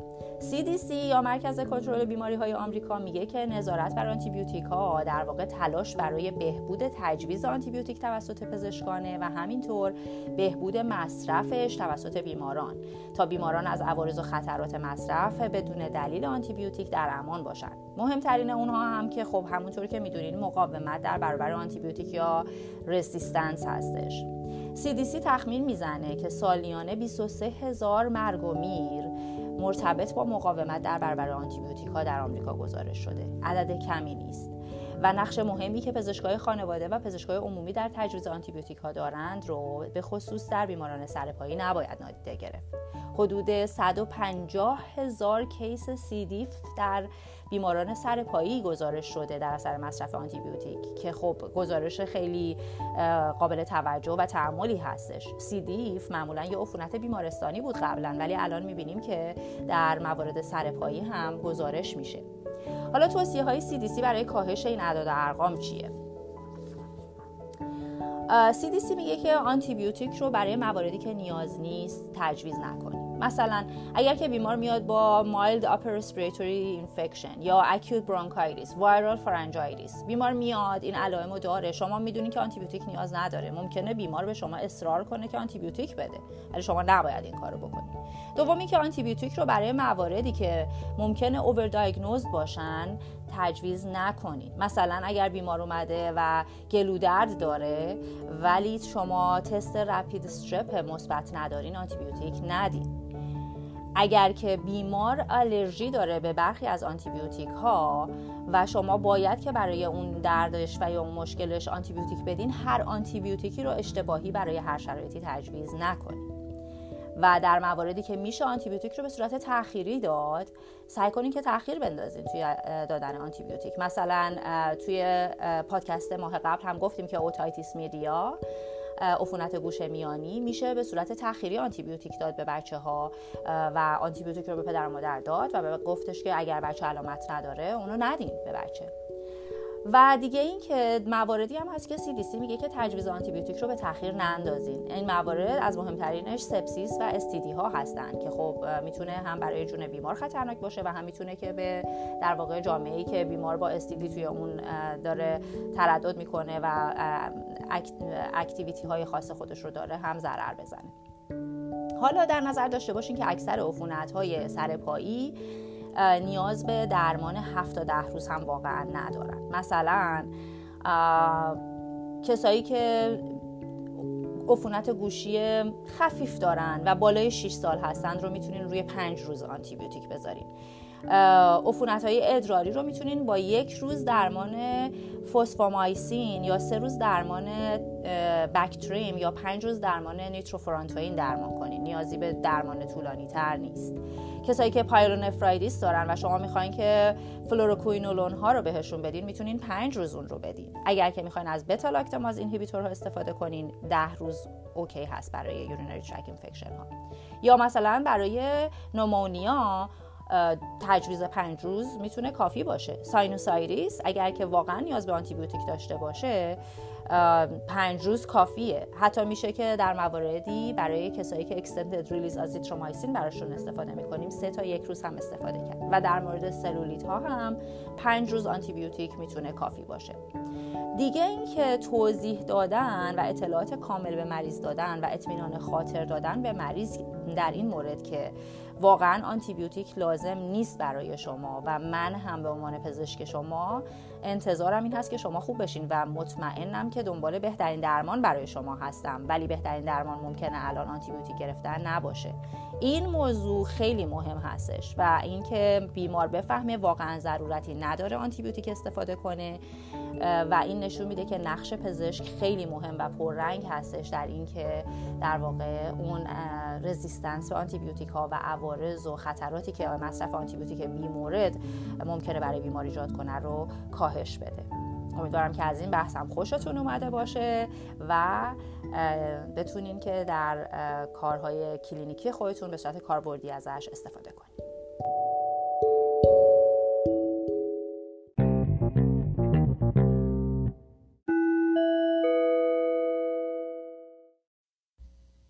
بسیار خوب. خلاصه کنیم ببینیم چیا گفتیم. توی قسمت مقدمه راضیه درباره یک کیس فشار خون مقاوم به درمان صحبت کرد. گفتیم مقاوم به درمان در این کیس معنیش این بود که سه تا دارو بهش داده بودن، هنوز فشار خون شانزده بود. گفتیم چه چیزایی رو باید چک کنیم در همچین شرایطی. مطمئن بشیم فشار خون درست گرفته شده، مطمئن بشیم که فشار خون فقط وقتی اینا پیش دکتر میرن بالا نیست، یعنی بقیه موقع هم چکش بکنیم. بعد از اون برسیم به دلایل ثانویه فشار خون. مطمئن باشیم مشکل کلیوی یعنی استنوز شریان کلیوی وجود نداره، فئوکروموسایتوما ندارن، کوکائین مصرف نمیکنن. بعد از اینها برسیم به دلایل دیگه. در مورد این مریض دلیل قضیه این بود که مریض داروهاشو قطع کرده بود. یادمون باشه که بعضی موقع‌ها تشخیص به همین سادگیه. لازم به چیزای پیچیده نیست. اگر درست هیستوری بگیریم در میاد که مریض به سادگی داروهاش رو نمیخورده به دلیل عوارض جانبی. صحبت کردن با مریض، توضیح دادن برای مریض و از اون مهمتر هیستوری گرفتن درست خیلی موقع‌ها به ما کمک میکنه. راضیه مفصل راجع به هایپوترمی حرف زد. هایپوترمی تو اورژانس یه شرایطی داره. اینجا بیشتر بحث هایپوترمی بود که در فیلد پیش میاد. گفتیم که دمای بدن خیلی مهمه و به ویژه در شرایط تروما و در شرایط دیگه‌ای که مریض بدحاله، مثلا الکل زیاد خورده، مواد مصرف کرده، به هر دلیل مشکل دیگه‌ای بدن مشکلی داره، حتی در آب و هوای گرم هم بدن ممکنه سرد بشه، هایپوترمی پیش بیاد. این موضوع فقط مال هوای سرد نیست. شما تو هوای گرمم ممکنه برین پیاده روی، زمین بخورین، خونریزی کنین و دچار هایپوترمی بشین. گفتیم عوارض این قضیه چیه؟ هم خونریزی تروما رو بدتر میکنه، همین که تغییر سطح هوشیاری میده، آریتمی میده و غیره. و گفتیم که درمانش چیه، یعنی در واقع پیشگیریش چیه. تو این شرایط باید مریض رو اول از همه اینکه خونریزیش رو متوقف کنیم، بعد مریض رو گرم کنیم، لباسهای خیس مریض رو در بیاریم، به جاش بهش لباسهای خشک بدیم، با پتو بپوشونیم مریض رو. این تو اورژانس هم صدق میکنه، خیلی موقع ما تروما مریض رو کامل لخت میکنیم که همه جاشو ببینیم، بعد یادمون میره که با پتو بپوشونیمش، مریض هایپوترمیک میشه. مایعات رو حتی الامکان گرم به مریض بدیم، چه خوراکی چه تزریقی. در عین حال حواسمون باشه که قرار نیست مریض رو اینقدر گرم کنیم که عرق بکنه. اگر مریض داره عرق میکنه، بعداً همین عرق کردن چون بخار میشه باعث میشه که مریض بدتر سرد بشه. تا حدی که مریض عرق نکنه مریض رو گرم میکنیم. بعضی موقعها حواسمون باشه اگر مریضمون تروما داره و خونی ازش رفته، ولی خون خیلی زیاد نیست، ولی مریض یه خورده به نظر آلترد میرسه، نمیتونه درست کارا رو انجام بده، با دستش چیزی بگیره، حافظش مشکل داره، ممکنه فقط به این خاطر باشه که مریض سرده، باید گرمش کرد. رازیه درباره یک کیس هنوخ صحبت کرد، هنوخ-شونلاین پورپورا، یک واسکولیت، شایع‌ترین واسکولیت اطفال. یک کیسی بود، یه بچه هشت ساله اومده بود به خاطر اینکه نمیتونه راه بره. چرا نمیتونه راه بره؟ به نظر میرسه که پاهاش درد میکنه. در واقع آرتریت هر دوتا مفصل مچ پا داشت. یه خورده کاملتر معاینه و هیستوری گرفتن، معلوم شد که یه رش هم داره، یه رش پورپورا مانند، و در نتیجه مریض رو فرستادن به اورژانس. اونجا آزمایش ازش گرفتن، کار دیگه کردن و بالاخره تشخیص هنوخ خورش گذاشتن. هنوخ واسکولیتیه که به خاطر آی جی ای ایجاد میشه، در واکنش به خیلی از عفونت‌ها یا حتی آلرژن‌های محیطی که اصلا ما نمی‌دونیم چرا ایجاد شده. تصویر بالینیش ایناست: آرتریت، رش و درد شکم. بعضی موقع‌ها ممکنه که آرتریت قبل از اون دو تای دیگه بیاد. اگر رش زودتر از همه بیاد تشخیصش راحت‌تره، ولی اگر درد شکم زودتر از همه بیاد تشخیصش سخت‌تره. آرتریت جای اون وسط است. این سه تا با همن. چجوری تشخیصش میدیم؟ تشخیص دقیق آزمایشگاهی نداریم، مگر اینکه بیوپسی کنیم که همه رو بیوپسی نمی‌کنیم. ولی یه چیزایی رو حتما باید رد کنیم. یعنی حتما باید یه سی بی سی بگیریم. پلاکت مریض باید نرمال باشه. اگر پلاکت پایین باشه میریم سراغ تی تی پی و آی تی پی و بقیه چیزا. پلاکت توی هنوخ نرماله. دیگه چی؟ حتما آزمایشایی میگیریم که کلیه رو بسنجیم، کراتینین میگیریم و یو ای، به خاطر اینکه موربیدیتی و مورتالیتی هنوخ به خاطر نارسایی کلیه است. بنابراین حواسمون از همیشه بیشتر به کلیه هستش. این مریضا خیلی موقع میتونن مرخص بشن اگه بدحال نباشن و درگیری کلیه نداشته باشن. با انسد درمانشون میکنیم اگر مشکل کلیه نیست، یا حتی با استروئید یه دوز هم ممکنه اثر داشته باشه. ولی باید حواسمون باشه این مریضا احتیاج به فالوآپ دارن. در ماه‌های بعد باید مرتب، حداقل ماهی یه بار، بیان به مطب، فشار خونشون و یا آزمایش ادرار ازشون بگیریم، مطمئن باشیم کلیه‌شون در ماه‌های بعد اوضاعش خراب نمیشه. این مریضی هم که در واقع رازیه معرفی کرد که مریض واقعیه، مرخص میشه از اورژانس با یه دوز پردنیزون و انسد. میره خونه، هفته بعد میبیننش و همینطور سه هفته بعد و بعد ماه یه بار به مدت شش ماه. خوشبختانه در عرض سه چهار روز بهتر میشه، علائمش برطرف میشه و بعد از اون هم در ملاقات‌های مجدد فشار خونش همیشه نرمال بوده و آزمایش ادرارش هم نشانه ای از درگیری کلیه نداشته. در نتیجه مریض خوب میشه، اتفاقی که برای نود و پنج درصد مریض‌ها میفته، ولی پنج درصدشون همونجوری گفتم اوضاعشون خراب میشه بیشتر به خاطر کلیه و هرچی سن مریض موقع بروز بیماری بالاتر باشه احتمال درگیری کلیه بیشتره. یک قسمت هم که با جزئیات بهش نپرداختیم توی مبحث هنوخ قضیه کرایتریای تشخیصیشه.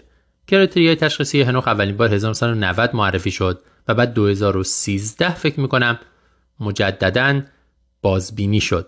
یک کرایتریایی داره به راحتی میتونین تو کتاب یا آنلاین پیدا کنین. باید این ویژگی ها رو داشته باشه، مثلا راش و درد شکم و آرتریت و درگیری کلیه و و بعد یه فاکتور دیگه هم هستش بیوپسیه که آی جی ای رو ببینن و اینا. ولی خب خیلی برای ما ممکنه که این لزومی نداشته باشه.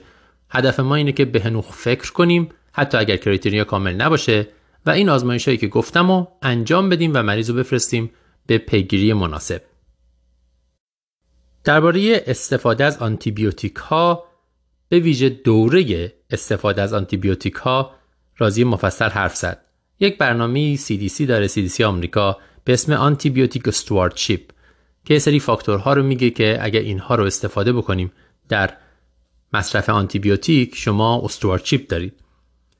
چرا مهمه؟ به این دلیل مهم که مقاومت به آنتی بیوتیک داره زیاد میشه و عوارض جانبی آنتی بیوتیک خطرناکه. در آمریکا در سال صد و پنجاه هزار کیس سی دی وجود داره که عمدتاً به خاطر آنتی بیوتیکه. در واقع استواردشیپ یعنی آنتی بیوتیک الکی ندیم و از اون طرف موقعی که آنتی بیوتیک لازمه یعنی مریض سپتیک و مریضی که مننژیت داره مثلا هر چه سریعتر آنتی بیوتیک بدیم. هر دوی اینها صادقه. اون چیزی که اینجا بیشتر بحث میشه درباره دوره استفاده از آنتی بیوتیکاست. چند روز همینجوری بهتون بگن احتمالاً میگین هفت تا ده روز آنتی بیوتیک بدیم. این چیزیه که همینجوری تو ذهنتون هست. در حالی که این از جایی نمیاد، این فقط سنته. خیلی از آنتی بیوتیک‌ها دوره کوتاه‌تر براشون کافیه. ما چند تا مقاله هم توی امرب همینجا بررسی کردیم توی چند ماه اخیر که مثلا برای بچه‌هایی که پنومونی دارن پنج روز آنتی بیوتیک کافیه، ده روز لازم نیست. یا همینطور برای اوتیت مدیا تو بچه‌هایی که یه ذره بزرگتر هستن پنج روز کافیه، ده روز لازم نیست. شما همیشه میتونید برای پنج روز بدین و بعد بچه رو مجدد ارزیابی کنید ببینید بیشتر میخواد یا نمیخواد. برای یو تی آی بسته به داروش یک تا سه روز کافیه، یو تی آی ساده. برای سینوزیت ما به صورت سنتی دو هفته میدیم در حالی که شواهدی پشتش نیست. اتفاقا شواهد میگن پنج روز کافیه. حتی بعضیا میگن یه دوز آزیترومایسین کافیه برای سینوزیت. برای سلولیت هم پنج روز کفایت میکنه. یه چیزی که من تو ذهنم اومد که بگم چون خیلی جالب بود توی این مطلب برای استواردشیپ اونجایی بود که باید آنتی بیوتیک رو حتما سریع بدیم. یکیش سپسیس بود، یکیش مننژیت بود که مریضای بدحالن. سومی از نظر سی دی سی اس تی دی سکشوالی ترانسمیتد دیزیز. اینا رو شما نباید تعارف کنین. وقتی شک دارین آنتی بیوتیک رو بدین به خاطر اینکه این خیلی ارزش داره برای پابلیک هلث چون اینا خیلی راحت منتقل میشن و جامعه رو مبتلا میکنن. اینم از خلاصه مطلب آنتی بیوتیکی که رازیه مفصلشو گفت. اما مقالات، من خیلی سریع مقالات مرور میکنم و نکات یاد گرفتنیشون. مقاله اول درباره این بود که چقدر احتمال داره که مریض پردیابت دیابتی بشه. خلاصه مقاله این بود که میگفت این اتفاق در درصد کمی از مریض ها میفته، نه اکثریت مریض ها. بنابراین با توجه به عوارض دارویی و غیره دلیل نمیشه که به مریض پردیابتی همیشه دارو بدیم. دومی اون مقاله معروفیه که ما تو امرب هم راجع بهش حرف زدیم که اومدن بررسی کردن ببینن آقا مریض فشار خون رو باید فشار خونش آورد روی دوازده یا چهارده. هدف ما باید چی باشه؟ به عبارتی فالو آپ یک مقاله دیگه به اسم اسپرینت، اسپرینت استادی. خلاصه جواب در مریضایی که فشار آوردن روی صد و بیست یعنی خیلی اینتنس تر درمانشون کردن عوارض فشار خوب کمتره، یعنی مثلا سکته کمتره، مورتالتی خورده کمتره و اینا. ولی در مقابل در این مریض ها عوارض جانبی کاهش فشار خون بیشتره. این مریض ها به مراتب بیشتر سنکوب کردن، به مراتب بیشتر فشار خونشون پایین افتاده. در نتیجه درسته کاهش فشار خون تا صد و بیست فایده داره ولی عوارض هم داره بعد اینا رو با مریض صحبت بکنیم. مقاله بعدی متاآنالیزی بود درباره تشخیص دیلیریوم با استفاده از ای تی فور که یک پرسشنامه و یک کوئسشنر خیلی گنده‌ای هست، امتیاز میده و اینا، و دیلیریوم رو تشخیص میده. خلاصه مطلب این بود که این ای تی فور بر اساس این مقاله به نظر میرسه حساسیت بالایی داره و ویژگی بالا، سنسیتیویتی و اسپسیفیتیش بالاست و میتونه استفاده بشه برای اینکه ما دیلیریوم رو تشخیص بدیم. مقاله بعدی هم درباره اسکرینینگ سرطان تخمدان بود. همونجوری که شنیدید سرطان تخمدان بیماریه که معمولاً دیر تشخیص داده میشه و معمولاً پخش شده.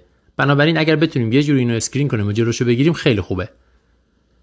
یک مطالعه ابزرویشنال بود، دویست هزار تا زن رو برداشته بودن دنبال کرده بودن ببینن در انگلستان، ببینن آیا اسکرین کردن با اولتراساوند و اینا جلوی مورتالیتی رو میگیره یا نه.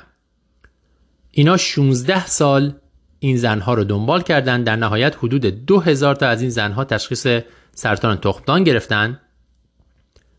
وقتی که اسکرین کردن میزان تشخیص استیج یک چهل و هفت درصد زیادتر شد و استیج چهار تشخیصش بیست و پنج درصد کم شد. یعنی این اسکرینینگ باعث شد که بله زودتر سرطان تشخیص داده بشه، ولی مورتالیتی فرقی نکرد. یعنی چه شما تو استیج یک تشخیص داده باشین چه چهار، مورتالیتیشون در هر دو گروهی که اسکرین کردن و نکردن یکسان بود. این معنیش اینه که واقعیت اینه که آره اگه اسکرین بکنین زودتر سرطان تشخیص میدین، ولی نتیجه همونه، بازم این زنا میمیرن. در نتیجه اسکرینینگ سرطان تخمدان در شرایط فعلی پیشنهاد نمیشه، فایده ای نداره، جز اینکه به مدت زمان عذاب مریض که تشخیصو داره و در این حال کاری برش نمیشه کرد اضافه میکنه. مطالعه بعدی هم خیلی جالب بود. اومده بودن نگاه کرده بودن ببینن که مریضایی که رو آنتیکواغولانن و به دلیل خونریزی این آنتیکواغولان متوقف میشه، بعدش که شروع میکنن دوباره چه اتفاق براشون میفته، آیا اونا دوباره خونریزی میکنن یا نه، تو اون دوره ترومبوز میکنن یا نه.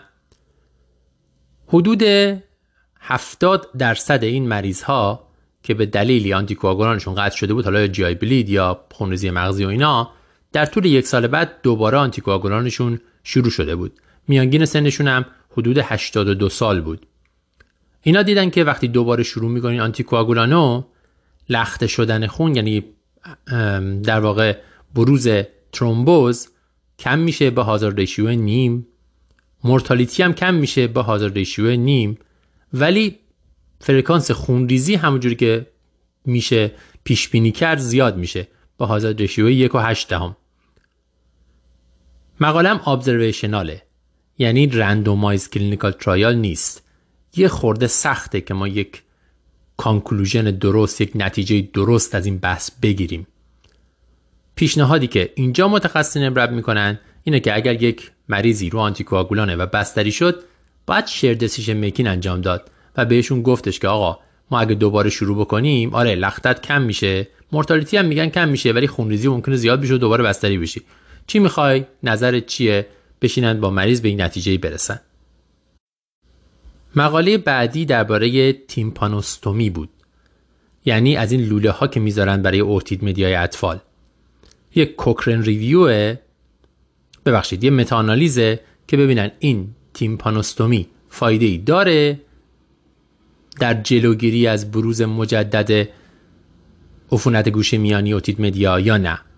نتیجه این مقاله این بود که نه، فایده چندانی به نظر نمیرسه داشته باشه. بنابراین آره هنوز خیلی جاها ادامه میدن و شاید هم برای بعضیا خوب باشه، چون به هر حال برای همه مریض‌ها شرایط مساوی نیست، ولی میشه به مریض گفت که مقالاتی هستن که میگن این مساوی درمان مدیکاله، لزوما نتیجه مثبتی نداره. مقاله بعدی کوکرن ریویو بود درباره تزریق استروئید اپیدورال برای درمان سیاتیک. مقاله ادعا میکرد که این نتیجه داره به خاطر اینکه بعضی از آوتکام ها رو بهتر کرده، ولی متخصصین امرب که بررسی بیشتری کردن، بحث کردن، در واقع این مقاله رو از نظر کریتیکال بررسی کردن، نتیجه گیریشون این بود که اولا فقط حدود هشت تا دوازده تا از بیست و پنج تا مقاله نتیجه مثبت داشتن، یعنی نتیجه مثبت از تقریبا یک سوم کل مقالات میاد بیرون. و از اون طرف هم فقط سه تا از شانزده تا آوتکامی که اینا در نظر گرفته بودن برای بهبود سیاتیک تأثیر مثبت نشون داده. بنابراین به نظر میرسه که اگر هم تأثیری باشه خیلی ناچیزه و مطمئنم نیستیم ازش. مطالعات بیشتری نیازه تا ما بگه استروید اپیدورال واقعا سیاتیک رو بهتر میکنه یا نه. و در نهایت مقاله بعدی درباره اثرات جانبی واکسن اچ پی وی بود. ورژن نه تا وریانتش.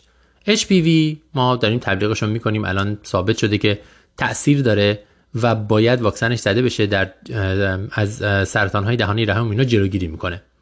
منتها همیشه این فکر وجود داره که ممکنه عوارض داشته باشه در حاملگی‌های بعدی. این مطالعه مطالعه ابزرویشناله و به هم همین دلیل هم به هر حال کانکلوژن ما همونجوری گفتیم محدوده، رندومایز کلینیکال ترایل نیست. ولی این مطالعه ابزرویشنال دیده که دادن واکسن اچ پی وی هیچ تأثیری روی افزایش سخت، افزایش زایمان زودرس نداره. در نتیجه بر اساس نتایج این مطالعه ابزرویشنال دادن واکسن اچ پی وی برای حاملگی های آینده امنه و مشکلی ایجاد نمیکنه. این هم یک خلاصه کامل از همه حرفایی که تو این قسمت راضیه بهتون گفت. امیدوارم همین فردا بتونین از این اطلاعات برای اینکه به مریضاتون بیشتر کمک کنید استفاده کنید. یادتون باشه کاری که شما میکنید بسیار بسیار ارزشمنده. به امید دیدار تا ماه آینده.